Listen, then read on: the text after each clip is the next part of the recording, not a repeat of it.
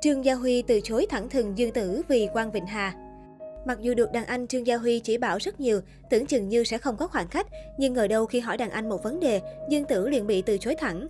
Vào năm hai không một chín, khi Dương Tử có cơ hội được hợp tác ảnh đế Trương Gia Huy trên phim Trường Nhân Chứng Thầm Lặng, lần đầu đóng phim hành động, Dương Tử còn nhiều bỡ ngỡ nên không tránh khỏi bị Trương Gia Huy lừa cho vố đau, nhưng cũng là để giúp đỡ người đàn em tài năng tự tin hơn trong diễn xuất. Ở một cảnh trước khi vào quay, Trương Gia Huy đã nói với Dương Tử cảnh này sẽ dùng súng giả và chớ nên lo lắng thái quá.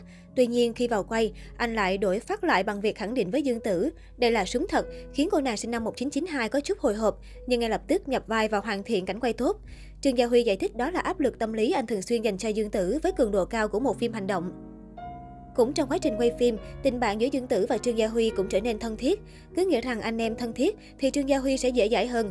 Nhưng khi Dương Tử đến hỏi số điện thoại của đàn anh thì Trương Gia Huy đã khéo léo từ chối. Cho đến khi bộ phim ra mắt sau đó, Dương Tử vẫn không có thông tin liên lạc của đàn anh. Chia sẻ lý do vì sao bản thân ảnh đế Trương Gia Huy lại từ chối việc trao đổi số điện thoại với Dương Tử, nam diễn viên cho biết vì bản thân anh muốn ngăn chặn nguy cơ xảy ra vụ bê bối với bất kỳ nữ diễn viên nào. Đối với Trương Gia Huy, bà xã Quang Vịnh Hà là tất cả của anh. Trước chia sẻ này của Trương Gia Huy đã nhận được sự đồng tình, lời khen ngợi cùng sự ngưỡng mộ từ đồng nghiệp, truyền thông lẫn cộng đồng mạng trước tình yêu của ảnh đế và nhất tỷ tê vê bê.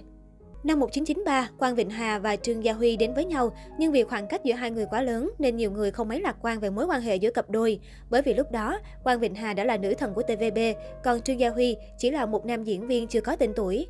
Năm một nghìn chín trăm chín mươi lăm, Trương Gia Huy gặp bố mẹ Quang Vịnh Hà. Thấy gia đình người yêu sống trong căn biệt thự rộng bốn trăm mét vuông, anh tự ti và quyết định rời xa người con gái mà anh yêu thương đến Nam Phi, quyết cắt đứt mọi liên lạc với cô.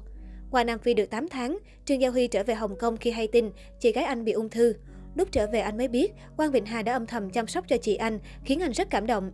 Cũng từ đây, Trương Gia Huy đã cùng Quang Vịnh Hà tháo gỡ những khúc mắc, quyết tâm ở bên nhau, cùng nhau đối mặt với mọi chuyện. Năm hai không không ba, Trương Gia Huy cuối cùng kết hôn với Quang Vịnh Hà, kết thúc mối tình dài mười năm của họ. Kết hôn xong, Quang Vịnh Hà cũng từ bỏ cuộc sống nhung lụa trong ngôi nhà sang trọng để dọn về nhà thuê cùng chồng.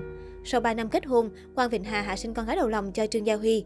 Cũng từ đây, Quang Vịnh Hà dần rút khỏi làng giải trí, tập trung giúp đỡ cho chồng phát triển sự nghiệp.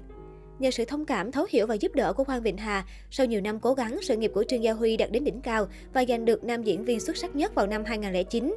Trong khi lên sân khấu nhận giải thưởng, Trương Gia Huy không quên gửi lời cảm ơn đến bà xã Quang Vịnh Hà cùng câu nói: "Có cho tôi mười giải nam diễn viên xuất sắc cũng không thể đổi lấy một Quang Vịnh Hà." Bây giờ cả hai đã bên nhau hai mươi tám năm, Trương Gia Huy chưa từng dính scandal, yêu Quang Vịnh Hà giống như yêu chính mạng sống của mình, không có sự cãi vã mà chỉ có lòng biết ơn, tình cảm và sự quan tâm. Thậm chí, cả hai vẫn luôn nắm chặt tay nhau bất kỳ nơi đâu.